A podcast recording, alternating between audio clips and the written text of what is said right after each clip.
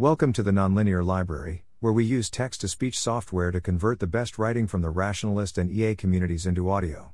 This is A Theory of Laughter, published by Steven Byrnes on August 23, 2023 on Less, Wrong.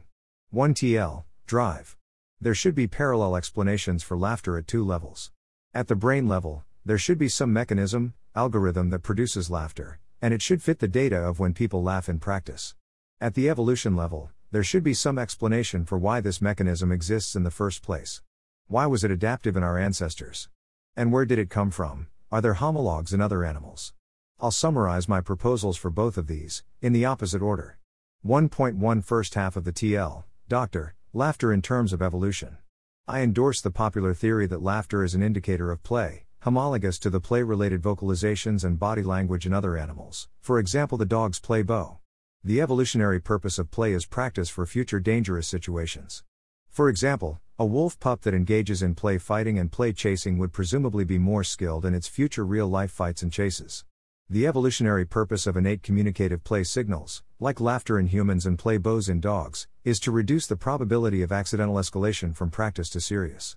For example, if a play fight between two wolf pups escalates into a real fight between the pups, that's dangerous for both pups. If the pups are emitting and responding to communicative play signals, then that kind of escalation is much less likely to happen. It's kind of the same idea as safe words in fight related sports, among other places. 1.2 Second half of the TL, Doctor, laughter in terms of brain algorithms. My, oversimplified, pseudocode brain business logic for laughter is something like Proposed brain pseudocode for laughter. A. If my hypothalamus and brainstem are getting some evidence that I'm in danger. The evidence here would presumably be some of the same signals that, by themselves, would tend to activate the sympathetic nervous system. B. And my hypothalamus and brainstem are simultaneously getting stronger evidence that I'm safe.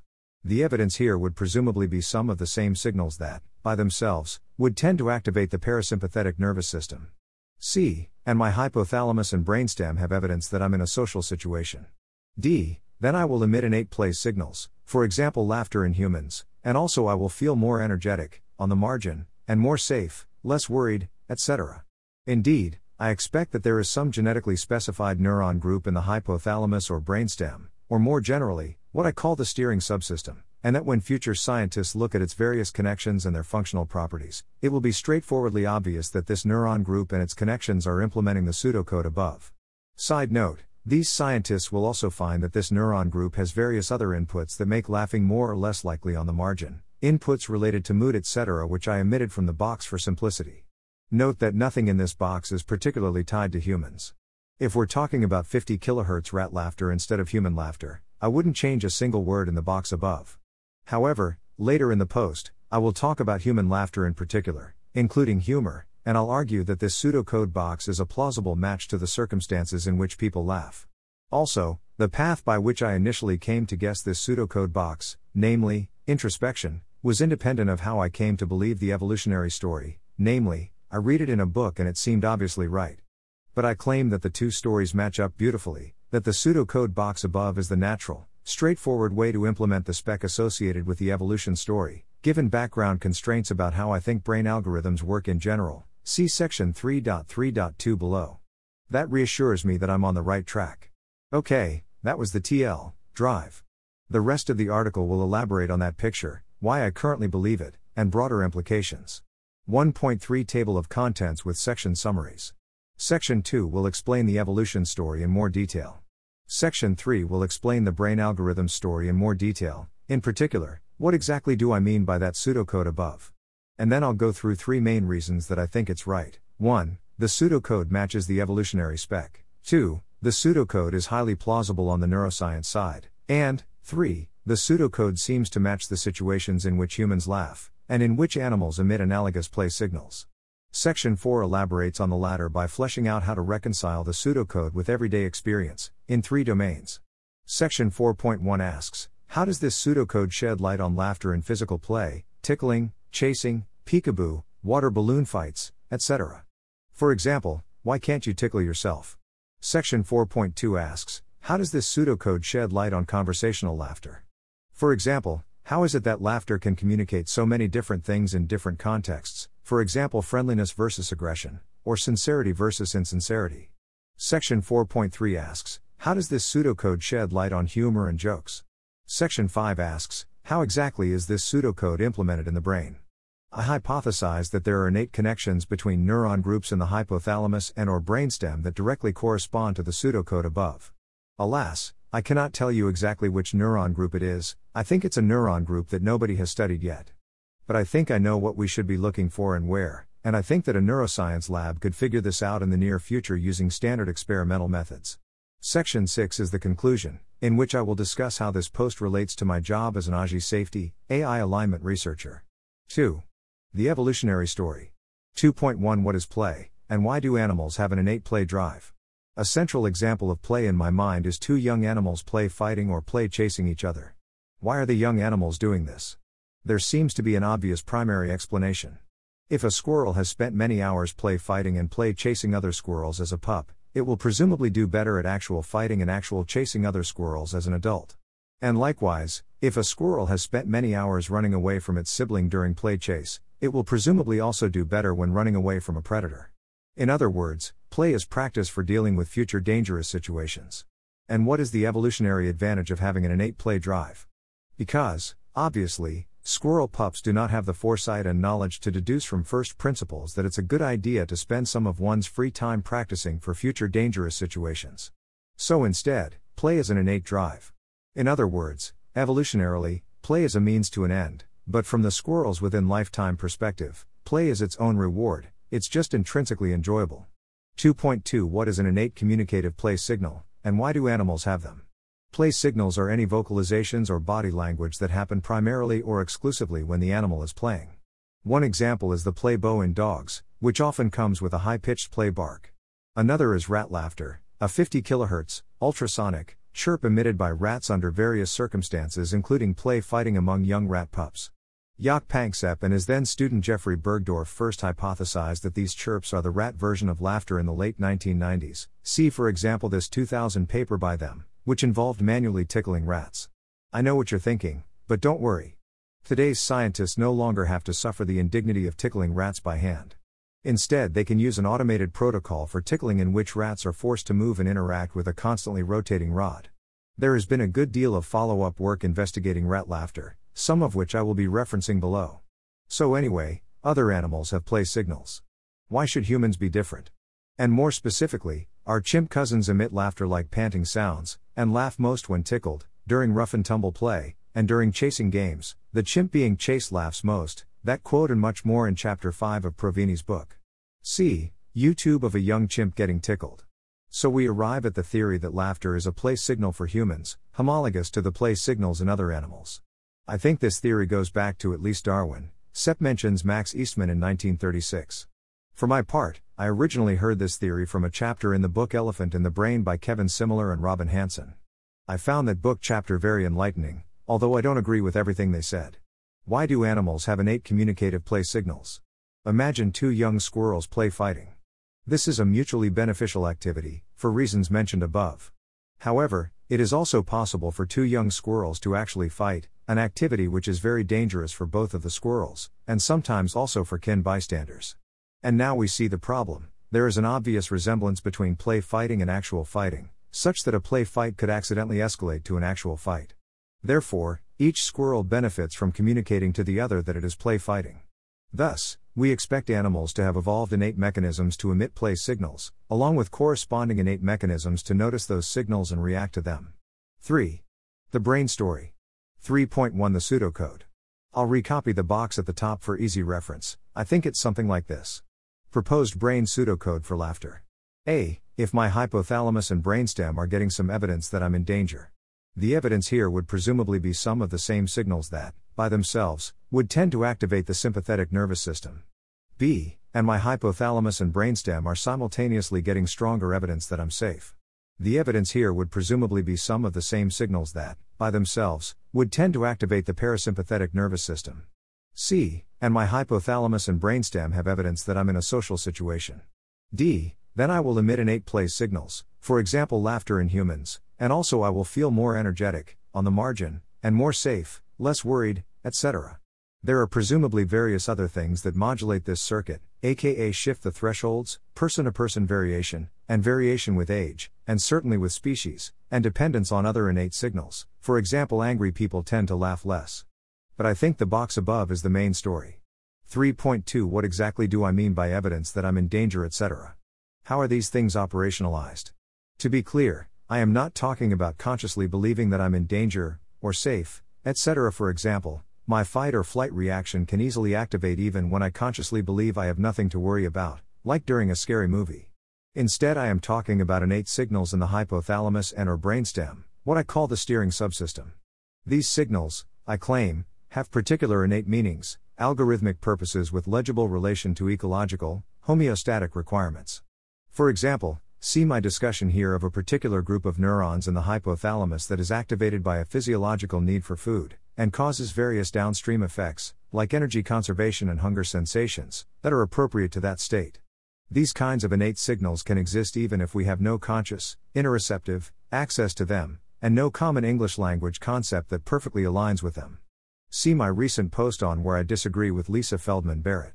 Anyway, I suggested in the box above that danger might be operationalized via some of the same innate signals that activate the sympathetic nervous system, directly or indirectly, and safe might be operationalized via some of the same innate signals that activate the parasympathetic nervous system, directly or indirectly.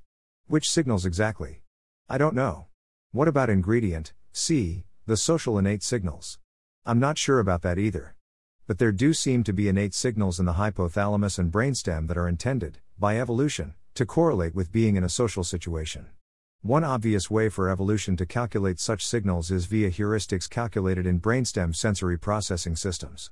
For example, a recent preprint I like, et al. 2023, identified two groups of cells in the hypothalamus, medial preoptic nucleus. The activity of one group correlated with being socially isolated, and the activity of the other group correlated with the end of that isolation.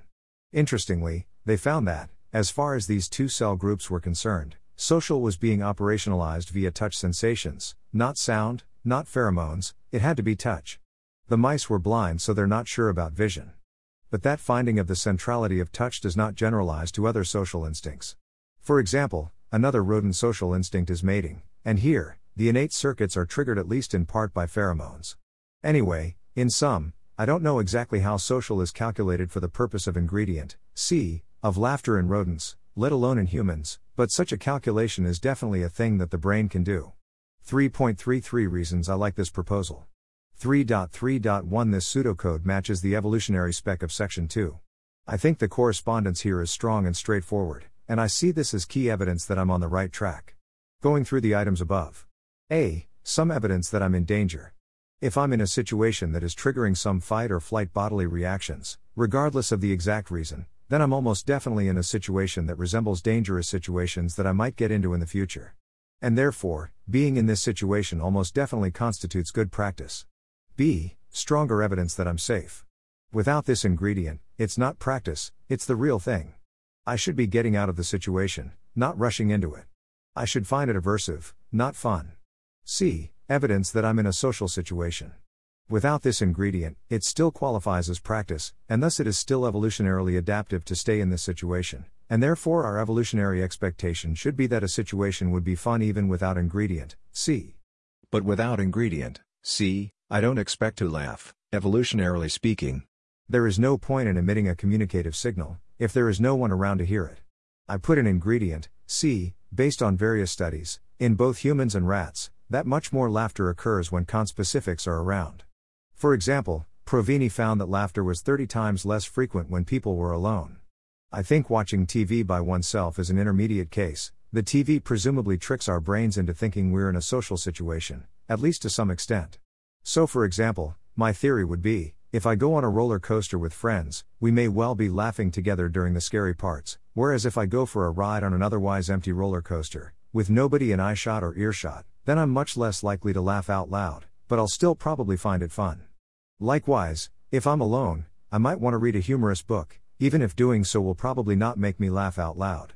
3.3.2 This kind of pseudocode is highly plausible on the neuroscience side. Unfortunately, despite some effort, I cannot tell you the exact neurons that implement the pseudocode in the box above. See section 5 below for more details. However, the pseudocode above is fully compatible with everything I think I know about the brain. And that counts as strong evidence for me, because the things I think I know about the brain are highly constraining. For some of those constraints, see my post Learning from Scratch in the Brain. And see my post on social instincts for an example of how those constraints rule out lots of possibilities in practice. In particular, I know that the right kind of signals are in fact present in the hypothalamus and brainstem, see section 3.2 above, and I know that the genome is easily capable of building a little cluster of neurons in, probably, the hypothalamus that perform the requisite logical operations. I have seen lots of little clusters of neurons in the hypothalamus doing broadly this kind of genetically specified business logic. 3.3.3 This pseudocode seems to fit the data of when humans laugh, and when animals emit analogous play signals. As far as I can tell, the pseudocode is compatible with all our experience of laughter in humans and corresponding play signals in other animals, including all three of the categories elaborated in section 4 below physical play in section 4.1, non humor conversational laughing in section 4.2, and humor in section 4.3. You can read section 4 to better understand where I'm coming from. But then you should take a long hard look at the pseudocode box in section 3.1 above, and then scroll down to the comments section, and complain about some situation where the predictions of that pseudocode box are wrong. Dot and then I'll respond with things like, Okay, sure, but that's because the pseudocode box of section 3.1 is oversimplified, like I left out how the laughter reaction is suppressed by other innate signals correlated with anger and mating and some other things like that. Okay, sure, but I was using words like safe and dangerous when obviously those are just the closest English language words I can think of, not perfect descriptions, and they come apart from the actual innate signals in various ways, which by the way I cannot specify in detail. Dot and then you will roll your eyes at me and accuse me of special pleading and unfalsifiability. Totally fair. But I still currently think I'm getting much more out of this pseudocode box than I'm putting in, and that's even without knowing exactly where the corresponding neurons are and what they're connected to. But please do leave those kinds of skeptical comments. They will be very appreciated. 4. Relating the pseudocode to everyday experience. There isn't a sharp line between them, but I'll separately discuss three categories laughter in physical play, laughter in non humor conversation, and humor. In that order. 4.1 Laughter in physical play, for example, tickling, chasing, peekaboo, etc. This is the most straightforward case, and also the case where humans are most similar to other animals. 4.1.1 What are the sources of ingredient, A, i.e., evidence of danger, cause for physiological arousal, in physical play laughter? In physical play laughter, I think there are many possible sources of ingredient, A, and they're mostly pretty obvious. In particular, we, like almost all animals, have a diverse suite of innate defensive reactions, including in our case. Startle and orienting responses to unexpected sensory inputs. Various types of defensive flinches in anticipation of physical trauma. Some innate reaction to the sense that you're falling down. Running away from threats, escape response, etc. All of these innate reactions trigger not only certain muscle behaviors, but also physiological arousal, hence ingredient, A. And all of these are situations where you'll see little kids laughing uproariously during physical play. 4.1.2 More discussion of tickling in particular. It strikes me as extremely obvious that tickling is part of play fighting. For example, the most ticklish parts of your body seem to coincide with the parts that are most vulnerable to serious injury, like the front of the neck. So the evolutionary story behind tickling is straightforward. What about the brain level story? I claim that the pseudocode of section 3.1 above is perfectly adequate to explain everything about tickling at the brain level. To flesh that out, here are some additional details and discussion. The source of ingredient, A, in tickling is basically the normal startle and orienting responses to unexpected sensory inputs, as mentioned above. But, for obvious evolutionary reasons, those innate reactions are presumably especially strong for touch sensations on vulnerable parts of your body. Think of the circumstances when those reactions would naturally trigger maybe there's a scorpion crawling on your neck, or maybe your enemy has successfully gotten his hands around your neck during a fight, etc. You can't tickle yourself for the same reason that you do not routinely have an involuntary startle reaction from the sound of your own voice when you start talking, and the same reason that you do not routinely have an involuntary orienting reaction when you wave your own hand in front of your own eyes. Unless, of course, you have schizophrenia, see here, or if you are an infant surprising yourself by making a funny noise for the first time, etc. The source of ingredient, B, in tickling is the knowledge that you're safe among trusted friends. If you're getting tickled in a situation where you're genuinely terrified for your own safety, my impression is that you're going to be screaming rather than laughing. Related to this, even if someone enjoys getting tickled in general, they will still try to push your hand away from the most ticklish areas. The evolution level reason for this behavior is obvious that's part of how play fighting works. It would hardly be good defense practice otherwise. But what about the brain level reason? I propose that when their sensitive areas are successfully getting tickled, ingredient A gets so strong that it cuts off ingredient B, tipping the experience from fun into aversion. 4.2 Laughter in non humor conversation. 4.2.1 Background Most conversational laughter is not humor. Even if we ignore physical play, the connection between humor and laughter is less tight than you might think. In Provine's book, he talks about his ecological studies of modern USA people hanging out in public, and says only about 10% to 20% of comments immediately preceding somebody laughing were estimated by my assistants to be even remotely humorous.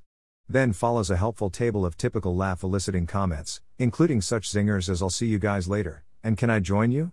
Pay close attention next time you're in, or overhearing, a normal face to face group conversation, and you'll probably notice something similar. Other cultures seem to be similar to the USA in that respect. For example, this article talks about hunter gatherers laughing in response to gentle teasing and such, not why did the chicken cross the road. 4.2.2 What are the sources of ingredient, A, i.e., evidence of danger, cause for physiological arousal, in conversational laughter? Section 4.1.1 listed a bunch of obvious ways that arousal gets invoked in physical play, like if you think you're alone but someone suddenly jumps out at you from hiding while screaming at you. But what about conversation? Can mere words invoke physiological arousal too? Yes, obviously. Wandering into a stressful conversation topic can get your heart rate up just as surely as can wandering into a swarm of angry bees. To be more specific, it seems to me that there are a great many natural sources of ingredient A in conversations, including confusion, embarrassment, guilt, shame, possibly vicarious, disgust, possibly vicarious, surprise, possibly vicarious. Threats, both bodily threats and status threats, possibly vicarious. Taboo breaking. These are not mutually exclusive, and there are others too. 4.2.3 Laughter communicates a pretty universal message about my transient internal state, but then the listener has to infer why I feel that way, and the latter inference is complicated, contextual, and widely varying. Remember from above, I'm claiming that avoiding accidental escalation during practice for future dangerous situations is the evolutionary explanation of why the brain mechanism for laughter is there in the first place. But given the existence of that brain mechanism, it will be active in lots of situations, many of which may have nothing to do with avoiding accidental escalation during practice for future dangerous situations. See adaptation executors, not fitness maximizers. And I think this is much more true in humans than in other species, who seem to mostly just laugh during play fighting, play chasing, etc. In all situations, I think the universally shared meaning of laughter is related to certain signals in the head of whoever is laughing, as specified by the pseudocode of section 3.1. But then the listener needs to infer from context why those signals are in the laugher's head. And here things get very complicated and contingent. Some examples. Scenario 1 You are walking by me in middle school, when I just dropped my contact lens. I say, please help me with a desperate tone, and you laugh as you say, sorry, I don't help losers. How I might take that, I know that you feel safe, ingredient, B, and I might guess that it's because I'm in your outgroup and that you regard my suffering as no threat to your own well being. I also know that you feel a bit of ingredient, A, and maybe I'll guess that you feel like it's cringe that I even dared ask you for help in the first place. In short, your laughter communicated to me that you feel unsympathetic and superior. Scenario 2 you are my spouse. I say, man, my company is really dysfunctional, while slightly laughing, and in response you laugh as you say, yeah. How I might take that? Well, for my part, I was laughing mainly because I felt kinda annoyed about the dysfunction, ingredient, A, but also not overly worried for my own sake, ingredient, B. Then when you laugh in your response, I might infer that you are invested in my well being, and empathetically mirroring my feelings on both counts. In short, your laughter communicated to me that you feel empathy and camaraderie. I could go on. I think that, in different contexts, laughter can signal friendship, or animosity, or superiority, or inferiority, or sincerity, or insincerity, etc. etc. There is no simple theory, because we can feel a certain way for many unrelated reasons. 4.2.4 And given that laughter is able to communicate stuff, people skillfully wield laughter as part of their communicative toolkit. In the previous section, I was implicitly treating laughter as an incidental side effect of the emotions that someone feels in the course of a conversation. But once humans have learned, consciously or unconsciously, that laughter communicates things, they will start wielding laughter to skillfully advance their communicative intentions. For example, in scenario 2 just above, maybe you laughed in part because you wanted to communicate empathy and camaraderie. This doesn't have to be a conscious explicit decision or desire, and in fact it probably usually isn't. It's probably more often an unconscious habit. In lots of previous conversations, you've laughed or not laughed in a certain way in a certain context, and it led to good results, so you unconsciously learn to repeat that behavior next time you're in a similar situation. While purposeful control of laughter is not directly part of the business logic I wrote down in section 3.1, we obviously can in fact voluntarily laugh. Mechanistically, I think it typically, though not always, happens indirectly. If we want to laugh, we steer ourselves into a transient emotional state that has ingredients, AC, and if we want to not laugh, we steer ourselves into a transient emotional state that doesn't have all three ingredients. How do we do that? Well, we have some control over our transient emotional state because we can attend to some aspects of our situation rather than others, choose which frames, analogies to mentally invoke, etc. 4.3 Humor. As mentioned in 4.2.1 above, humor does not necessarily cause people to laugh, and most laughter occurs in the absence of humor. That said, humor can obviously lead to laughter, so I ought to briefly say something about how. I don't have a grand theory of humor, nor do I think there is one, beyond what I've already said in this post. I'll just mention a few considerations that I find helpful to keep in mind when thinking about humor and jokes. 4.3.1 What are the sources of ingredient, A, i.e., evidence of danger, cause for physiological arousal, in humor? I think the list is pretty similar to section 4.2.2 above for conversational laughter above. I won't recopy it, you can scroll up. Again, that list is not exhaustive, nor mutually exclusive. 4.3.2 There's an inverted U dynamic for ingredient, A. According to the pseudocode box above, if there is too little of ingredient, A, there's no laughter, for example, a boring conversation, and if there's too much A, then there's also no laughter, because it undermines ingredient B, for example, it might just feel stressful, painful, scary, confusing, etc.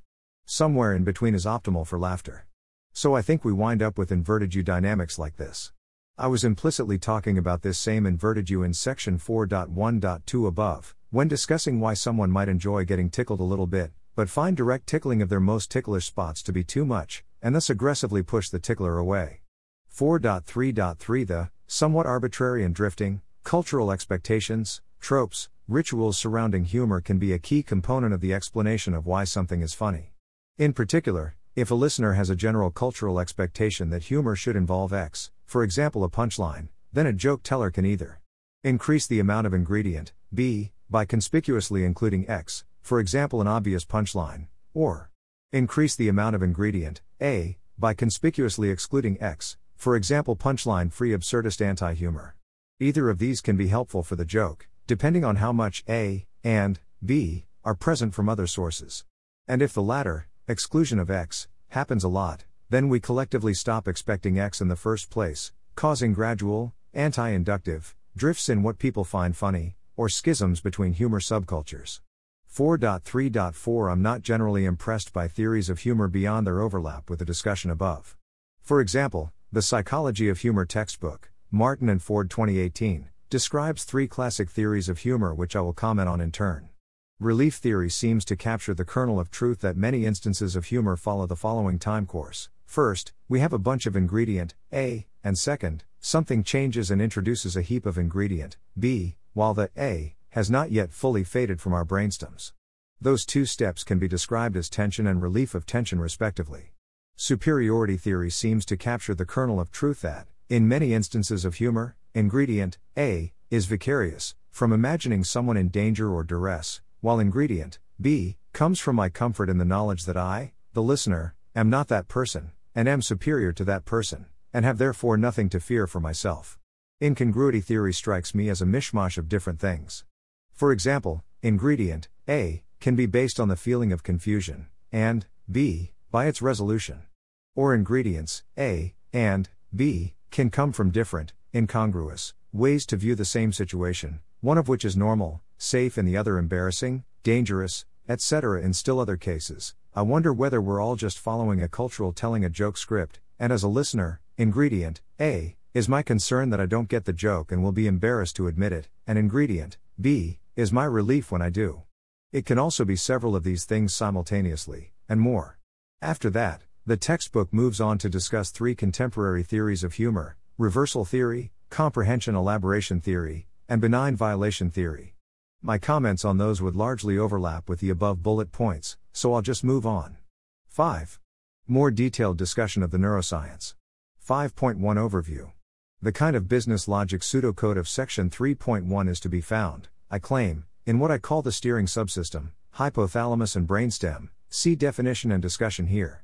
My guess is more specifically as follows 5.2 Where exactly in the brain is the laugh behavior controller, top box in that diagram, where I can read out the alleged pseudocode of Section 3.1. Sadly, I have failed to deduce from existing literature wherein, probably, the hypothalamus we would find the core business logic pseudocode of Section 3.1. It could also be split among a couple places. Focusing on rats, although I expect the answer to be similar in humans, one candidate mentioned in the literature is the so called parvafox nucleus of the lateral hypothalamus. Check out Alvarez Bolado and Celio, 2016, for an argument along those lines. As far as I can tell, the strongest evidence in favor of this hypothesis is that bilateral destruction of the parvafox nucleus dramatically, factor of greater than 10, reduces rodent laughter, according to Roccaro Waldmeyer et al. 2016. Relatedly, there is some evidence, including from laughter inducing gelastic seizures, that stimulations of the tuberal portion of the lateral hypothalamus provoke bursts of laughter, Alvarez Bolado and Celio, 2016, and that's in the general vicinity of parvafox. However, I think the current balance of evidence is that parvafox is not the controller for laughter, but rather is related to defense behavior, based on both direct stimulation of those cells, for example Kola et al. 2023, and looking at where in the brain they project to, for example Celio et al. 2013, Bilella et a. 2016. We still need to explain the Roccaro Waldmeyer results from the previous paragraph, but there are a couple possibilities for that, including 1. That parvafox is essential for ingredient A of the pseudocode of section 3.1, and thus upstream of laughter, or 2. That parvafox is physically proximate to the real laugh behavior controller and that Roccaro Waldmeyer destroyed the latter accidentally in their experiments. Lesion experiments are notorious for collateral damage of nearby neurons and fibers, if I understand correctly, but be warned that I'm not an expert. Well, if it's not parvafox, then what is it? I don't know. If someone wanted to make progress on this question experimentally, to actually find that pseudocode implemented via innate brain signaling pathways, I think an obvious immediate next step would be a retrograde neural tracing experiment starting from the lateral part of periaqueductal gray, PAG, associated with laughter, as pinpointed in the very recent article Gloveli et al. 2023, followed by further characterization of whatever upstream neuron groups show up. Maybe such data already exists, and I missed it. Parvafox does not seem to project to the correct part of PAG to match up with the Gloveli et al. neurons, as far as I can tell, although I'm not super confident. Areas that I see as especially suspicious include 1. Neurons nearby but not part of the parvafox nucleus, in the tuberal region of lateral hypothalamus, see above. 2. Somewhere in or around the medial preoptic area of the hypothalamus, for which stimulation can cause rat laughter, Wintink and Brudzynski, 2001, and which is known to be controlling at least two other other positive social interaction that I know of, Liu et al. 2023, mentioned above, plus aspects of mating as discussed in Bayless et al. 2023, and 3. More generally the rest of the hypothalamus too. 5.3 What about the learning subsystem, cortex, striatum, amygdala, hippocampus, etc.? As I described here, I claim that the brain should be divided into two subsystems the learning subsystem, which runs randomly initialized learning algorithms, and the steering subsystem, which runs business logic. Above, I was only talking about the steering subsystem, but in fact, laughter also interacts with the learning subsystem, i.e., the cortex, striatum, amygdala, hippocampus, thalamus, cerebellum, etc. I claim that the laughter triggering signals coming from the learning subsystem are in the following two categories. A. Outputs trained by reinforcement learning to maximize some signal from the steering subsystem, hypothalamus and brainstem, that acts as a reward, or B. Short term predictors of some signal from the steering subsystem. For example, an example of A would be voluntary, learned control of laughter, section 4.2.4. An example of B would be a self fulfilling prophecy, where you laugh because you're in a situation that pattern matches to other situations that have caused you to laugh in the past. I think there are probably other examples too, but that's outside the scope of this post. Direct evidence that the cortex is not necessary for play is provided by decorticate rats, equals rats whose cortex has been surgically removed, whose play is much the same, as, controls, Whishaw 1990, Panksepp et al. 1994. I can't immediately find direct measurements of the presence of the normal 50 kHz laughing vocalizations in decorticate rats while they play, but if their play is similar in other respects, I would certainly guess that they are also vocalizing in a roughly normal way. 6. Conclusion I remain adamant that the hypothalamus and brainstem are full of hundreds to low thousands of specific neuron groups with specific connections that are all written directly into the genome, and which correspond to business logic that makes evolutionary sense, things like if you're malnourished, reduce your sex drive. I think that understanding this tangle of business logic is annoying but possible, and that doing so seems possibly helpful for AGI safety, for reasons spelled out here. I consider laughter an easy example of such business logic, as compared to something like the human innate status drive, assuming that there is a human innate status drive, which I currently believe but am not 100% sure. I think the human innate status drive would need substantially more convoluted pseudocode than the box in section 3.1, and I don't even have a plausible guess right now for how it works in detail. See here for vague thoughts. So maybe this post on laughter is a warm up. In particular, I don't think this post is directly important for AGI safety, if we iron out the details of the pseudocode of section 3.1, and put it into the source code of future AGIs, and then we find that those AGIs are laughing in a vaguely psychopathic human like way while they mercilessly murder me and my family and every other human, then that doesn't really make me feel much better. Still, even if understanding laughter is just a warm up for more safety and alignment relevant things like compassion and friendship, I am still very interested in getting this right.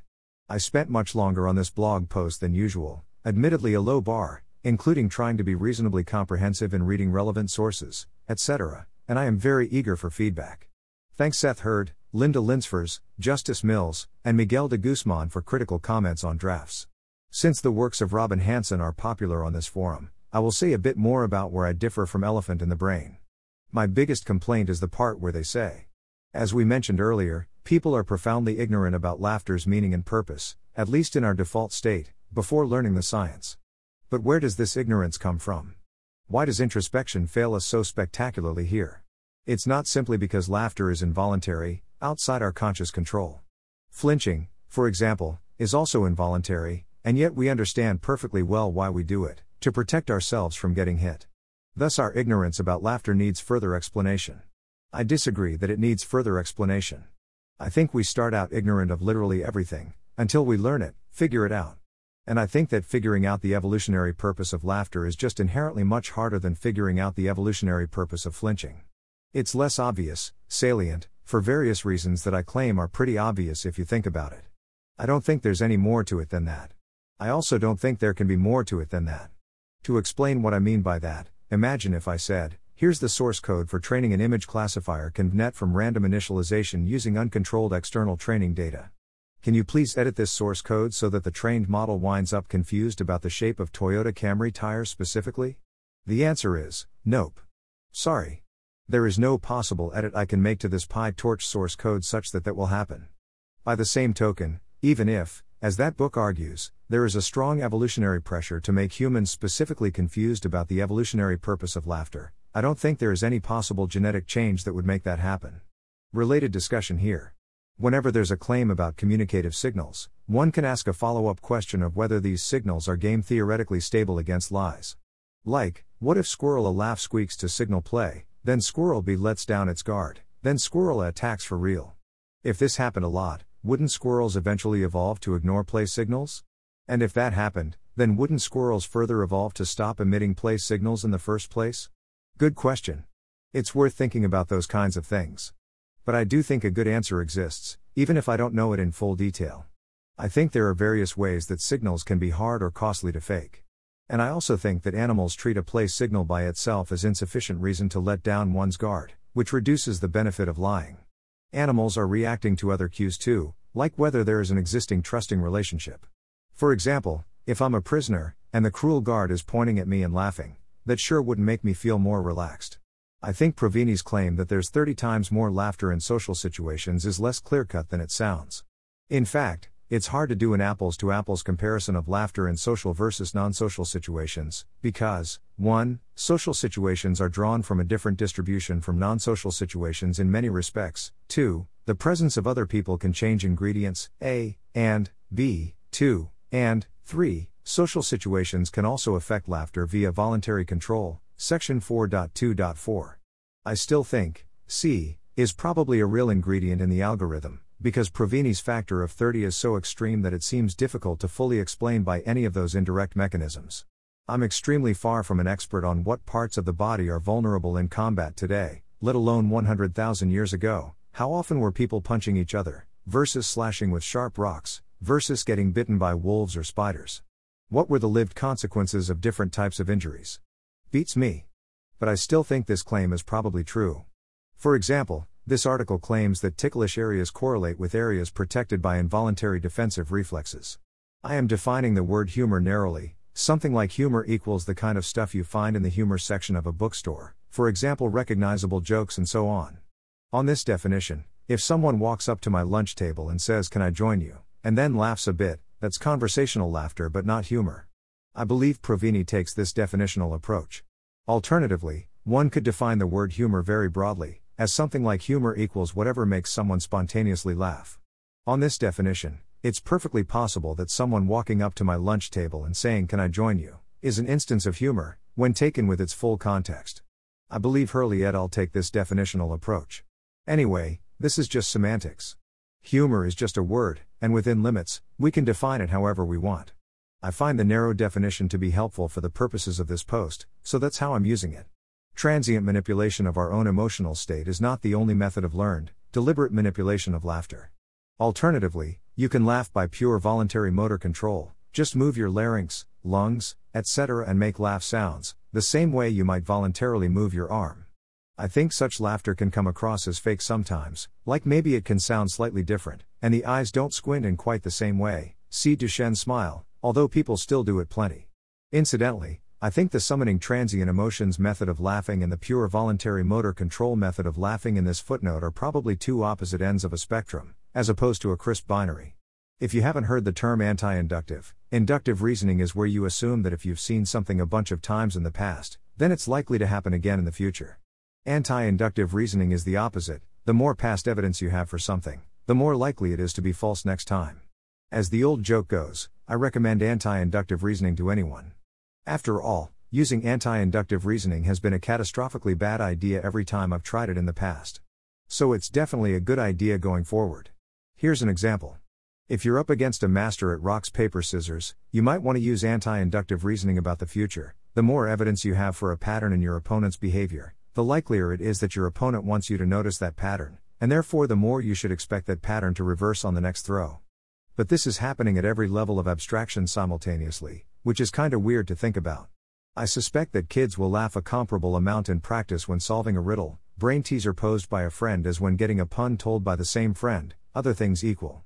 Other things are not always equal though, puns often get an extra emotional kick from some other source, like from being sexual, or from the friend's mood, or just from the very fact that it's a pun, both because there's a cultural trope that making puns is a shameful activity, and because puns are supposed to be funny and the expectation of laughter can be a self fulfilling prophecy. See section 5.3 below. Thanks for listening. To help us out with the Nonlinear Library or to learn more, please visit nonlinear.org.